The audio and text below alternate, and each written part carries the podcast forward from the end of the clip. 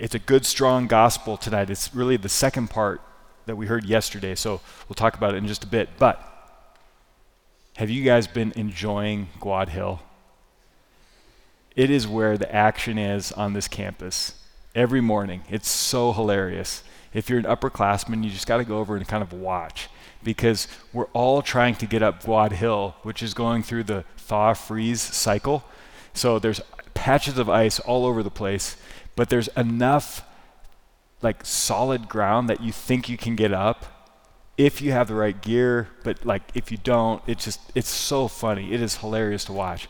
So if you have like your Keds on, wrong gear. You're not getting up. You're gonna try it and you're not getting up. And I've seen that. I saw someone get like 10 feet up and then just like full on, like the legs are going out, hands go out, and then just slides back down. It's like, it's not happening, buddy, right? Now, mind you, there is a perfect path that's completely clear, right? For all of us who are over there. You just have to walk the direction none of us want to go, right? And take the sidewalk, and it's fine, and then it gets you out on the other sidewalk, and then you're up, and you're totally fine. Have I done that once yet? Absolutely not. Absolutely not. Because there's a bit of a challenge, right? I mean, we're like this. We're kind of obstinate. We're like, I want to go that way, and that's the way I want to go. And so there's a lot that could be said about that. Here's the thing I want to make as an image of the spiritual life, though. In some ways, I see Quad Hill is really good. Because for me, and someone was watching this today, I think we had someone visiting on campus was watching me get up the thing. They're like, you did it, Father. And I'm like, yeah, I did it. But I had to be really intentional, because I had to walk, not just haphazardly or just take things for granted, but to move intentionally from one either dry spot where the grass is poking through, or like kind of a slightly snowy spot where there's still some grip. And I had to stay away from the really slippery stuff.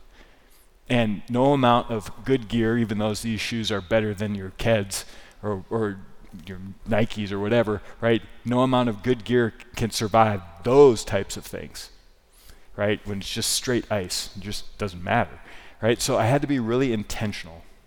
And that, my friends, brings us to the gospel from today and from yesterday. Okay, because Jesus calls out the scribes and the Pharisees. And he says, you're doing all this practice, all these things, these external things. And it's just so easy to do like the thing that is prescribed. But the danger is, as he says to the scribes and Pharisees yesterday, he goes, well did Isaiah prophesy about this people. This people honors me with their lips, but their hearts are far from me.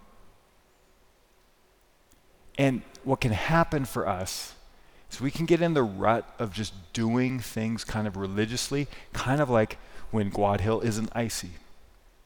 And we just walk up it and it's fine. We don't even think about it, right? But the danger in that spiritually is that our hearts could be far from the Lord. That we honor him with our lips, that we do certain religious observances, but it's not about religious observance. Christianity always has been, always will be, about a heart-to-heart encounter. And sometimes the danger is that we'll use the religious observance to fool us into thinking we've actually been giving our heart when we haven't been. And so Jesus has to call out the scribes and the Pharisees, right? You do all these things, but that's not what it's about. Your heart needs to be close to me. And then this is the second part of that gospel, right? Because this is why our hearts need to be close to him, because our hearts, left to themselves, are not the prettiest place. Jesus gives quite a list, but this hits every one of us. Maybe not all of these things hit all of us, but something in this list hits every single person here. Jesus goes, from within the man, from his heart, come, now listen, evil thoughts, unchastity, theft, murder, adultery, greed, malice, deceit, licentiousness, envy, blasphemy, arrogance, folly. all these evils come from within, and they defile. So Jesus gives a real straight up picture of the broken, sinful human heart. All this stuff comes from within us. It's not caused from outside, it comes from within. Okay, Jesus has to state the situation as it is. And then, what does he do? Fix yourself, figure it out, do better, right? I love those TikTok videos where they're calling out some situation and then at the end they're like, just do better, right? Just do better. That's not Christianity. The Lord gives us his heart. That's why it has to be the heart-to-heart encounter.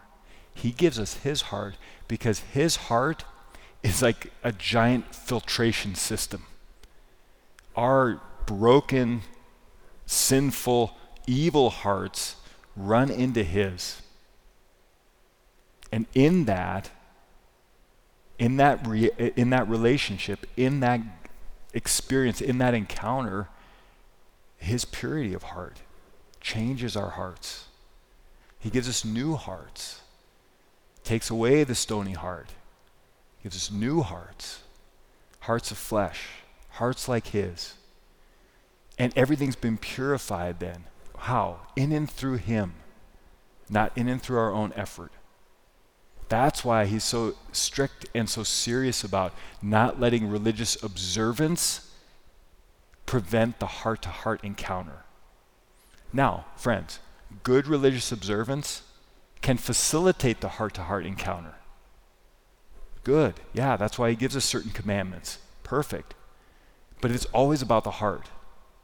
So good, proper religious observance facilitates the heart-to-heart encounter. Religious observance is only dangerous when it masks, when it prevents the heart-to-heart encounter, when we fool ourselves into thinking, just because I did these things, I've given my heart to the Lord. So, as we're here tonight, praying the Mass, doing a religious action, it's good to the extent that it facilitates a heart-to-heart encounter with our Lord. If it's not, then we're playing games. And we're the only ones who are in charge of that. Let's give our hearts tonight to our Lord. Our hearts need his heart. But the good news of the gospel is that he gives us his heart. And that's more than enough for us.